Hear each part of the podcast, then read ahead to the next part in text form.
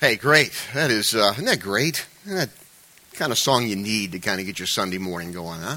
Um, so what's the deal on that? I mean, am I exaggerating? Am I being unfair? Am I, am I stretching the text? I don't think so. I'm going to show you, a, I'm going to show you a lot of scripture today that, that talks about this very issue. Desperate for hilarity, as I call it, or hilarity. Um, Addison put it this way Man is distinguished from all other creatures by the faculty of laughter. I think that's kind of cool. You think about that.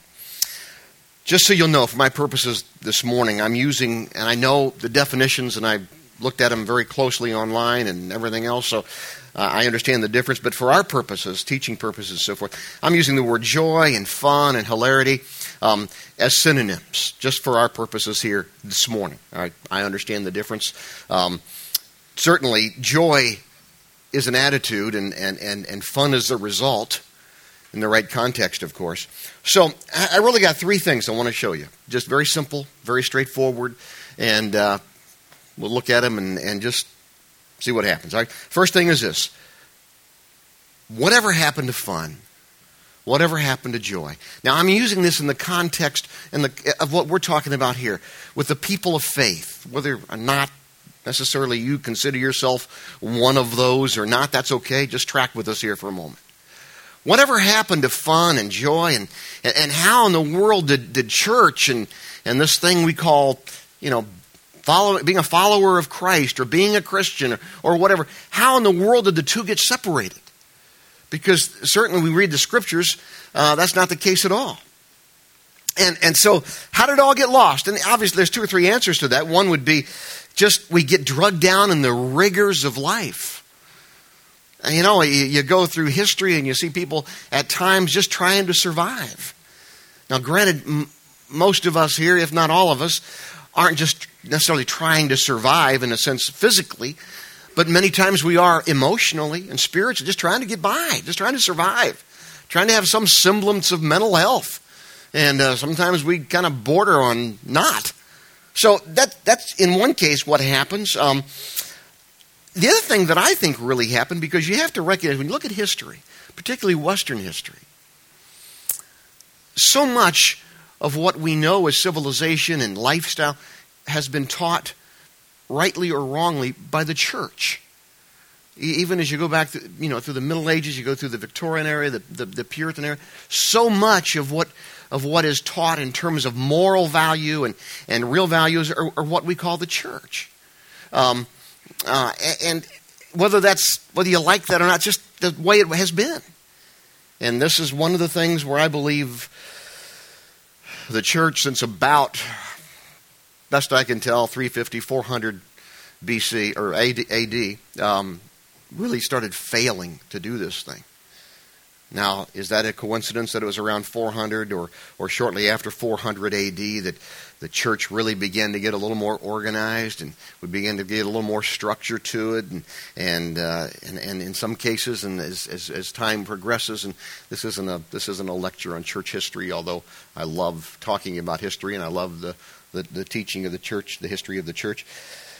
But the church became more and more controlling, became more and more concerned about the, the end as opposed to the means, building basilicas and, and, and structures, and nothing wrong with structures, nothing wrong with basilicas, nothing wrong with them at all. It just depends on at whose expense, if it's an expense. Um, became more became less concerned about teaching freedom. You know, one of the one of the great misnomers of, of church today and I don't necessarily think we're the only one that does it, but it doesn't happen in a lot of places, uh, is this whole thing on freedom. A lot of people don't know about freedom. I don't mean just freedom in terms of our country. I mean freedom, freedom in, in knowing what it means to have a relationship with God, and there's freedom in that. And it's not just about a bunch of do's and don'ts. That started happening Middle Ages, and of course, Victorians and the Puritans did not do us any favors at all in that area.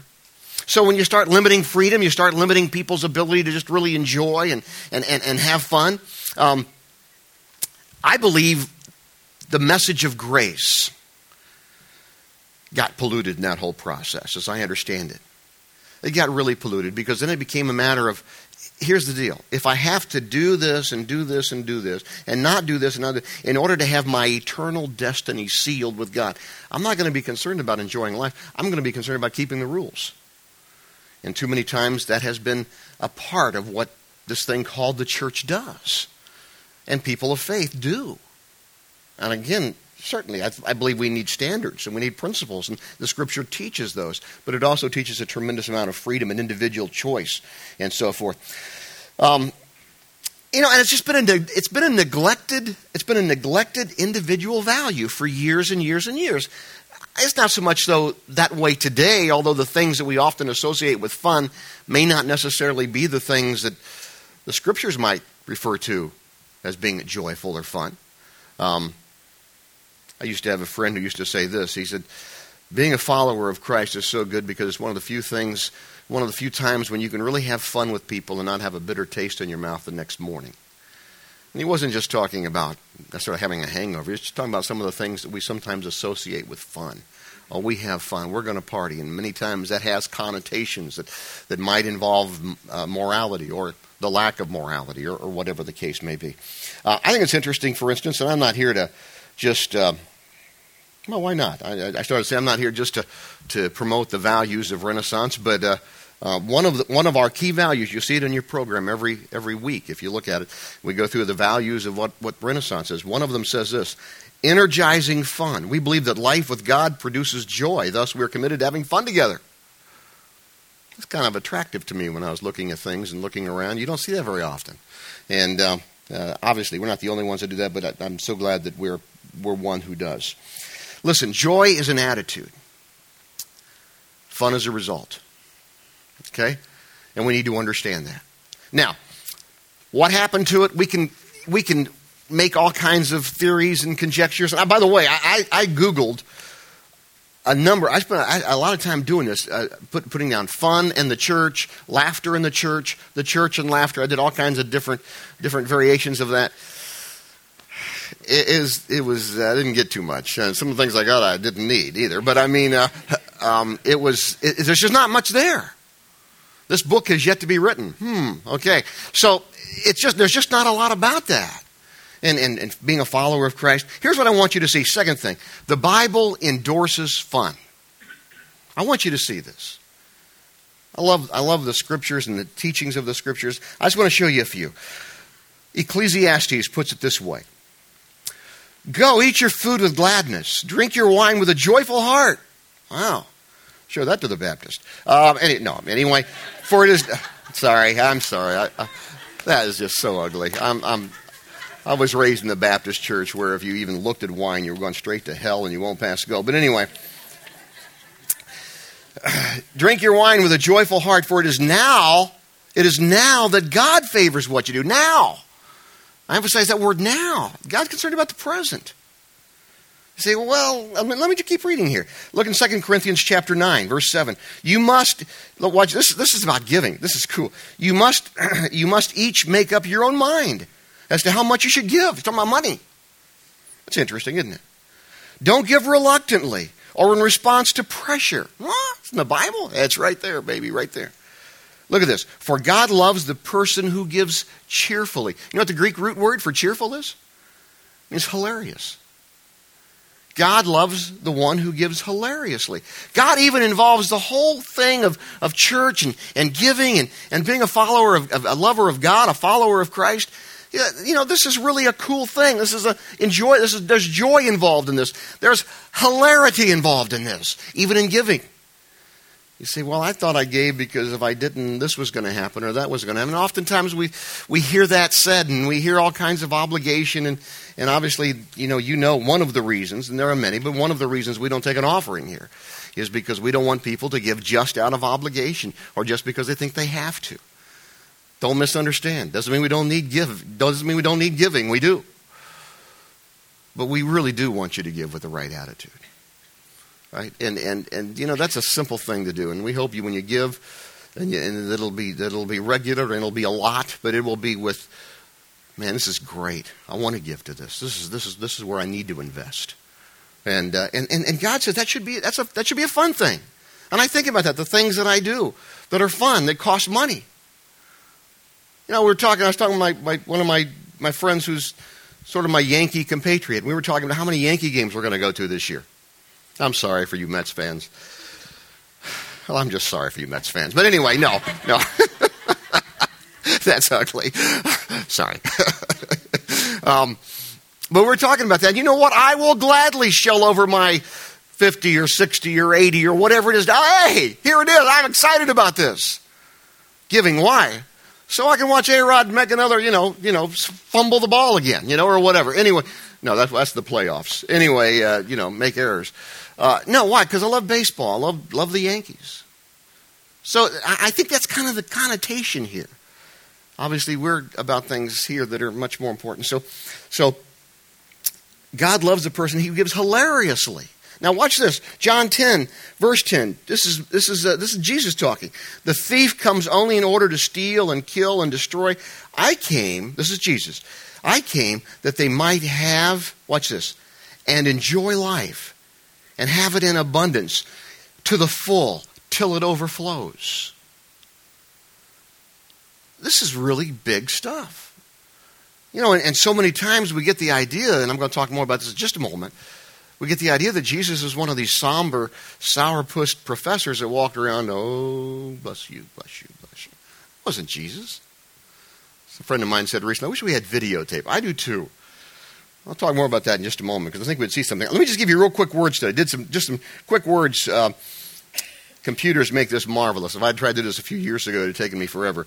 Uh, but I just started doing running some words through my uh, Bible program in my computer. In the Old Testament, the word joyful is used 145 times, and the word joy is used 170 times.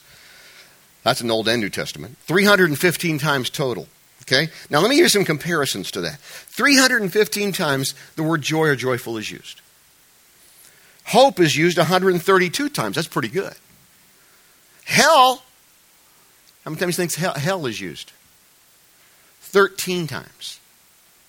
Peace is used, that's a big theme in the scriptures, peace, 333 times, slightly more than the 315. My point is, this is important in the scriptures. And somehow we, we don't grab that truth. I want to talk about Jesus now. I started on this a moment ago. I want to talk about Jesus' character because Jesus' character, as, as, as we understand the scripture, and it's, it's pretty clear, really. It's not just it's not open just for my interpretation. It's pretty clear. Jesus' character was really aver- was really characterized by two things: love and joy. We know that throughout the scriptures he talks about that. He talks about the most important command is what? To love the Lord God with all your heart, soul, and mind. And to love your neighbor as yourself. So here's the third thing that I want you to see. Jesus was the perfect balance of love, of joy, of fun, and seriousness. Uh, this is why Jesus was, as you know, the Son of God. He was also 100% God, 100% human, and he was perfect. And he had the perfect balance. Many of us, if we were to go around here, many of us, some of us, always looking for a good time, having fun, we kind of overbalance that sometimes. Sometimes we get carried away. I've done that more than once. The other side of that are people who are very serious minded. You know, and no matter what you, they need to lighten up, and no matter what you say about them, they won't laugh unless there's an earthquake, and that's not out of fun. I mean, it takes that much to make them have a smile. We know people like that. We have a tendency as humans to kind of be overbalanced one way or the other. Jesus was the perfect balance. And I, I want you to see this because this, and, and one of the, one of these is, is, is, the passage that I just read to you from John 10 10. Look at it again. The thief comes only in order to steal, kill, and destroy. I came that you might have, that they may have and enjoy life and have it in its abundance to its full till it overflows. Jesus was the perfect balance of this. That, by the way, is a key verse in my life. It was one of the one of the verses having been raised in a church where there wasn't a lot of joy and there wasn't a lot of fun, and it was almost a dirty word. And I, am serious, it really was. Um, when I first was reading in the New Testament and ran across this verse, it was one of those one of those ver- words that almost you know reverberates back and forth in your mind. I came that you might have life and have it to its full. And I'm like, that's what I'm looking for. Wow. It was one of the key, one of the key things that, that, that God used in my life, so to speak. Um, I like uh, Luke chapter 7. Watch, look what happens here. This is Jesus talking again. And I, the Son of Man, feast and drink, and you say he's a glutton and a drunkard and a friend of the worst sort of sinners. I mean, even, even then, Jesus is getting criticisms from those who supposedly were the religious people, saying, Look at this guy. He parties with some of these people who aren't. Uh... Now, keep in mind, Jesus never sinned. Never sinned. The Bible tells us that in Hebrews. He was tempted in all ways, but never once sinned, but yet he knew how to have a good time. Most of us, all of us, at times, go a step too far. And that's where we need to ask God to help us and so forth, but Jesus never did. As my friend, I mentioned a moment ago, my friend said to me recently, I wish they'd had videotape. Because we just think about these things, and I, I remember seeing the spot and, and where Jesus fed the 5,000. We know that story. And, and uh, the little kid came to him with just, you know, a couple of fishes and some loaves. And, and, and, and, they, and Jesus said, We must give him something to eat. Now, here's how I kind of picture that in my mind. I, I have Jesus going on, you know, because he's a fun guy. Listen, Jesus isn't going to get the kind of following that he had at that time by going around going, oh, bless you, bless you, bless you. Oh. Blessed are those who are humble. Blessed are the. He's not. I mean, everybody's going to say this guy's too heavy for me. He's the perfect balance. Hey, let's have a good time. Let's talk about things that matter. Perfect balance between love and joy and fun and seriousness. Feeding of the 5,000. I can see him doing that right now. And they're saying, hey, hey, Jesus, we don't, there's 5,000 people here close to it. And we got a couple fishes and a couple loaves. What are we going to do with this? And you can just see Jesus, just pass them out. Just pass them out. And you can see, you know, Peter and some of those guys, you're crazy. You know, what have you been smoking? Just pass them out. Just pass them out. And you see a smile on his face, knowing what he's going to do, without ever saying. I mean, I, I don't think it was one of these things. Uh, it's just, it just, go ahead, Peter, pass it out. You know, thinking in his mind, you don't quite yet figure out who you're dealing with. I'm God. Another passage. I like this passage because I've been to this place too, and I, I, I, I, um, it made an impression on me that this, this place in Jericho, which is a little south of, uh, of Jerusalem, and they and oh, let me just read it to you. I got it here for you in the text. Watch this. This is uh, Luke chapter 19. Jesus entered Jericho, made his way through the town, and there was a man there named Zacchaeus. He was one of the most influential Jews in the Roman tax collecting business, and he had become very rich. He tried to get a look at Jesus. This is the guy with the first short man's complex. But he was too short to see over the crowds. So he ran ahead and climbed a sycamore tree beside the road so he could watch from a tree there. Now, we, they have what they say is the sycamore tree still there. It's one of the few places they haven't built some stinking church on. And they don't, and I don't mean that in an ugly way, but so many times they, they on these quote unquote sacred sites in Israel, if you've been there, you've seen this, they build these ridiculously either Roman Catholic or Greek Orthodox churches on top of them, and they have a huge, uh, one Greek Orthodox priest told me they have a big rivalry there as to who has the most religious icons. So I said, who's winning? He said, we are. I said, "That's great, man." And uh, but but they this is one of the few places they don't have some sort of church over it, so you can walk by and you can really see traditional, at least the site that they believe was a sycamore tree. And it's really a cool tree. It's one of those what I when I was a kid they called a a, a a good climbing tree because fairly low. It's got some big, huge branches that come out, and you could climb up fairly high pretty easily.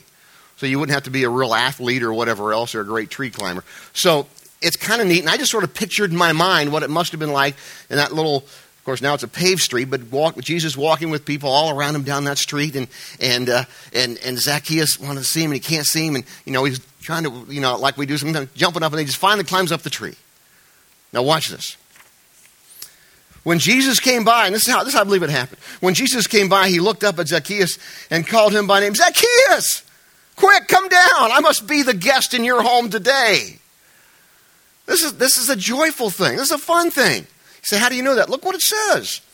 Zacchaeus quickly climbed down and took Jesus to his house in great excitement and joy. But the crowds were not happy, they were displeased. He has gone to be the guest of a notorious sinner, they grumbled. I can hear these people. You know, they've been in a few churches I've been in. Um, well, who hanging out with now? He was out in the bar Friday night. What was his problem? That's why it really was much nicer than a bar, just for the record, okay? But um, I'm downplaying his beautiful place. But I mean, that, this is the, this is the this is the accusations the religious people are having against Jesus. And, you know, and, and, and look at this. Look what look what happens. Meanwhile, Zacchaeus, verse eight. Meanwhile, Zacchaeus stood there and said to the Lord, "I will give half my wealth to the poor, Lord." If I have overcharged people, that, that's all they did. Okay, was the, in, in this day the tax collectors over. It, it was a license to steal, basically. If I've overcharged people on their taxes, I'll give them back four times as much. And Jesus responded, and I think it was like this Salvation has come to this home today. For this guy has shown himself to be a son of Abraham. I, the Son of Man, have come to seek and save those like him who are lost. Don't pigeonhole Jesus into some serious minded guy that doesn't, doesn't and did not understand fun. And that's part of the issue here. Not only in my relationship with God, but I want to tell you something your homes and that's really our, our, our theme here. Are they a place of fun? Is the mealtime whenever you can have it a place of enjoyment? Is it always chastising and where were you and what's going on and how come? I mean, that's the issue here. If we're going to be Christ like in every manner, don't miss this one. He just wasn't out to get people or to check up on people. He was there to say, listen, this is life. Let's enjoy it. That's why he came.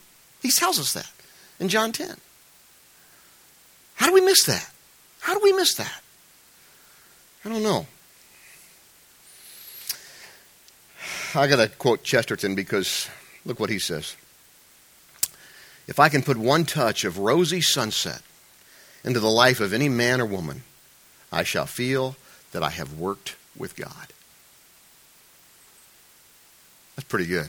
If I can just be a glimmer of hope, a glimmer of light, a spark of fun, of enjoyment in a life that desperately needs it then and now, I believe that I've done the work of God.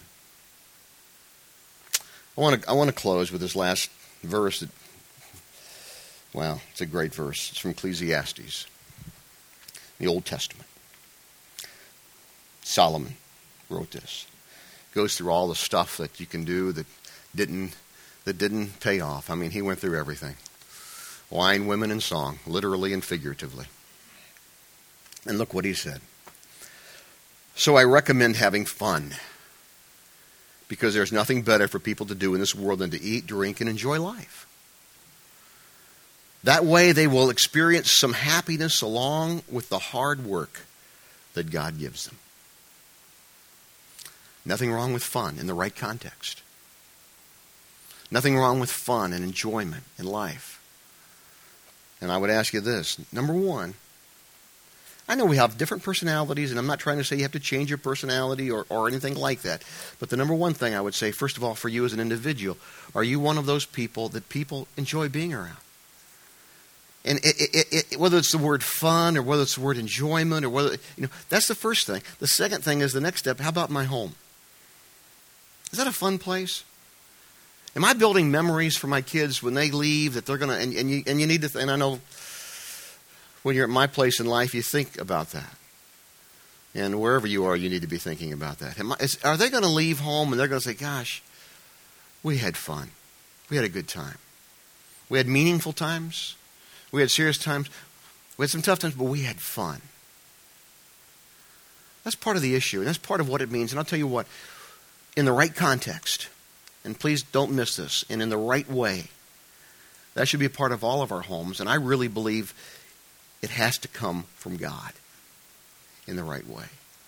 And when one truly has a relationship with God, and one truly knows what it means to walk through life in this, in this constant thing of understanding who God is and what He means in my life, and having those, whether it be conversations or prayer or, or thoughts or whatever it might be, I believe that He will give us that ability to be, in our personalities, in our ways, however that works, people who are fun. Because that's what's going to attract our kids to whatever is our values are, and others. Not just our serious teaching, but who we are. Jesus said it best. I've come that you might have life and have it to the fullest extent.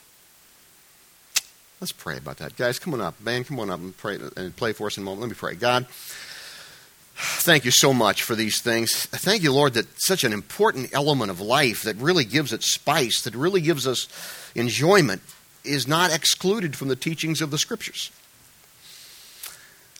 Lord, some of us here haven't had fun in a long time because of issues that we're having to deal with and just the, the rigors of life and some of the things that we have to deal with. God, I pray that we'd be able to just to just give that to you and say, God, help me with that, but help it not to change me into a person who doesn't enjoy and, re- and reflect the enjoyment of life. God, I pray that for each one of us. And of course, we know, God, that this can only come in a relationship with our, with our Lord Jesus. You who came and lived and suffered and died and went to the tomb and rose again to give us not just eternal life with you, but abundant life as well. And we thank you for that. In Jesus' name, amen.